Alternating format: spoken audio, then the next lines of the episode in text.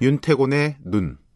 네, 윤태곤의 눈 의자 전략그룹 더모아의 윤태곤 정치 분석 실장 나와 계십니다. 안녕하세요. 네, 안녕하세요. 아, 지금 박지원 의원하고 네. 한 얘기를 좀 이어서 하는 느낌이에요? 네, 그렇죠. 네, 그 의원들이 곧 참여연 선거 끝나면은 일본 간다는 거 아닙니까? 맞습니다. 지난주 금요일에 문희상 의장이 밝혔어요. 예. 이달 말쯤 국회 대표단이 일본에 갈 거다. 서청원 한일 의회 외교 포럼 회장을 중심으로 각 당 대표나 원내대표급 네. 7, 8명 내로 방일단을 구성을 할 것이다. 네. 박지원 의원도 말하자면 대표 내지 원내대표급이 충분히 그렇죠. 되는 분이죠. 그러면서 일정을 말한 게 국회에서 오는 19일 이전에 결의안이 통과되면 지금 요건 여야 합의를 봤거든요. 지금 상황에 대한 그 대일 결의안 네. 그리고 21일 일본 참여연 선거 지나서 이달 말쯤에 대표단이 그 결의안을 갖고 가는 것은 확정적이다 이렇게 말을 했어요. 근데 아까 말씀하신 한일 의회 외교 포럼 네.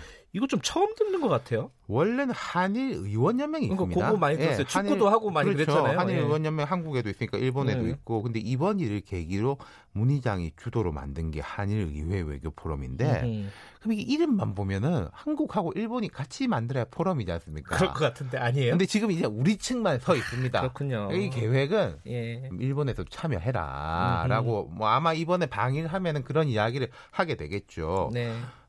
구성이 되게 볼만한 구성이에요. 네. 문희상 의장이 명예회장을 직접 맡았고 회장은 지금 우리 국회에서 최다선 의원이 8선 서청원 의원이에요. 네. 무소속이죠, 지금은. 그리고 한일 의원연맹 회장인 강창일 민주당 의원하고 김진표 의원이 여기에 그냥 평 멤버예요. 으흠. 그리고 자문위원단도 흥미로운 게 최상용 고려대 명예 교수 김대중 정부 때 주일 대사를 지냈습니다. 아하. 예, 라종일 명예교수 참여정부 때 주일 네. 대사를 지냈어요. 신각수 전 이제 외교부 차관 이명박 정부 때 주일 대사를 지냈거든요. 아, 주일 대사 출신들이 다 포진돼 있군요. 그렇죠. 각 예. 정부 때 주일 대사들이 다 포진해 있죠. 네. 진보 보수 정부 할 거 없이. 그리고 이제 이원덕 국민대 교수, 남기정 서울대 교수 이분들은 이제 학계에서는 말 그대로 일본 통으로 음. 뭐 평가받는 분인데 탈정파적이고 제가 볼 때 이게 대일 관계에 관해서는 최고의 역량과 경험을 갖춘 인사들로 구성이 돼 있어요. 뭐 일종의 수장 역할을 하고 있는 문희상 의장도 G1파 아니겠습니까? 그렇습니다. 그렇죠? 예. 현 정부 출범 직후에 주변 사강에 이제 특사들을 보냈지 않습니까? 네. 대일 특사, 뭐 대중 특사. 당시에 대일 특사 단장으로 일본에 갔었죠. 아하. 그리고 한일 의원 연맹 회장도 최장 기간을 거쳤고 아하. 이른바 지일파 맞습니다. 네. 말씀하신 인사들을 보면은 아, 다 원로급이에요. 이게 지금 문제인데요. 네. 음, 아까 박지원 의원도 말씀하셨지만 이제 1965년에 한일 국교 정상화가 됐지 않습니까? 네. 지금 이제 54년, 55년 네. 해수로 55년 된 거죠.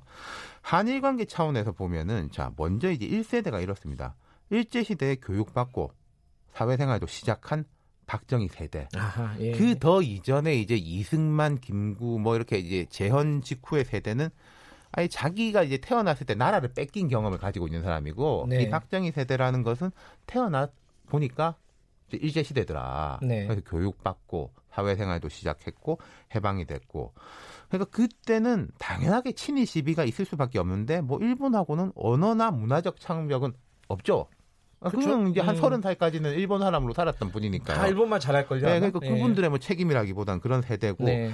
그 다음이 일제 시대에 태어나서 초중등 교육은 받았는데 해방돼가지고 사회생활 시작했다. 음흠. 김영삼, 김대중, 김종필, 네. 박태준 이제 이 세대가 우리 정치사에서도 산업화 민주화의 음. 주역인 거죠. 네. 일본에서도 이 인물들에 대해서는 상당히 인정을 하는 분위기였거든요. 네. 또 이분들도 일본하고 이런 뭐 말하는 거나 이런 데 대해서는 불편함이 없었고요. 아까 박지원 의원도 이 세대에서 나왔던 김대중 오부치 선언에 그렇죠. 대해서 평가를 했었거든요. 그러니까 이때 이제 일본이 과거사에 대해서 여러 번 공식적 반성을 했던 황금기가 이 세대거든요. 우리 측으로 네. 보면은. 그리고 뭐 진정성 문제 뭐 이후에 여러 망언으로 퇴색된 바 있지만은 공식적 반성을 한 오부치 수상. 네. 그 1, 2년 전에 이제 무라야마 다마 고노다마 이런 counterpart가 이 세대였고 일본 측도 그 자기들이 이제 청년기에는 이제 식민지 시대도 살았지만은 그 일본이 이제 정상화된 이후에 정치를 시작한 세대의 이제 명맥이 있었던 거고 네. 그 다음 세대가 이제 김영삼, 김대중 뭐 여기 정치적 세, 제자 그룹인 유흥수, 문희상, 서청원, 장재식 이런 세대인데 이분들은 30년대 나 40년대 초반에 태어났습니다. 그러니까 태어나기는 음. 일제 시대 때 태어났는데 바로 대한민국 사람으로 성장한 세대들인 네. 거죠. 그 다음이 아까 말씀하셨던 이낙연 총리, 동아일보 일본 특파원 출신이고 그리고 재력과 국제적 인맥을 갖춘 정몽준 전 의원, 네. 한일 그 월드컵 공동 개최 이 세대들이 이제 50년대 초반에 태어난 세대들이죠. 그냥 뭐 이분들은 이제 태어나서부터 이제 대한민국 사람으로 컸던 어떤 대등한 관계. 그리고 이제 그 뒤로가 문제인데 한 10여 년 전에 일본 민주당이 잠깐 집권을 했었죠. 아베 네. 일기 내각이 아, 무너지고. 아, 잠깐이었네요, 예. 진짜. 예. 당시에 우리 좀 젊은 정치인 86세대 일부가 좀 새로운 한일 신세대 이런 이야기를 했, 이야기하다가 흐지부지 돼가지고 지금은 좀 그 후 세대로서는요 이낙연 정몽준 이후로는 이른바 지일파라고 할 사람이 없어요. 왜 그런 거예요, 그게? 제가 이 부분에 대해서 좀 궁금한 게 많아가지고 여러 사람들하고 이야기를 해봤는데 예. 원인 파악이 어렵지는 않았어요. 첫 번째로 일본의 정치적 경제적 위상이 축소됐습니다. 아하, 우리가 보기에 그렇죠. 예. 그러니까 한일 간의 이제 격차도 경제적인 부분이나 이제 국제적인 게 격차도 많이 줄었고 네. 우리 위상이 올라갔고 예. 그러니까 중국 뭐 미국이 더 중요하다 이런 식으로 이제 돌아가는 것이고 그리고 그 다음은 별 정치적 이득이 안 돼요. 지일파 해봤자 이게 까딱하면은 친일 소리 듣기 마련이고 지일파. 지금도 아까 아하. 제가 박지원 의원이 예. 이제 역할 분담 이야기하시는 거 예. 들으면서 다 역할 분담 동의하는데요. 자기는 좀 강한 쪽 하려고 아, 그래요. 미국하고 하려고 그러죠. 아니 그리고 나는 이제 강경파 할 테니까 당신이 온건파 하시죠. 그렇죠, 다 또. 이제 이런 네. 식이니까. 네. 그리고 그 다음에 한일 문화 외교 교류가 확대되면 다들 일본 잘 안다고 생각해요. 그리고 일본 외교관들하고도 이 문제에 대해서 이야기를 해봤는데 마찬가지로 일본에서도 한국통이 점점 사라지고 있다. 아, 이 명맥이 끊겼다. 예, 이 부분 좀 되살려 볼, 볼 필요가 있어요. 그렇습니다. 예? 뭐 부품 소재 산업 육성처럼 장기적으로 이 부분 고민해야죠. 2초 남았습니다. 여기까지 듣겠습니다. 고맙습니다. 감사합니다.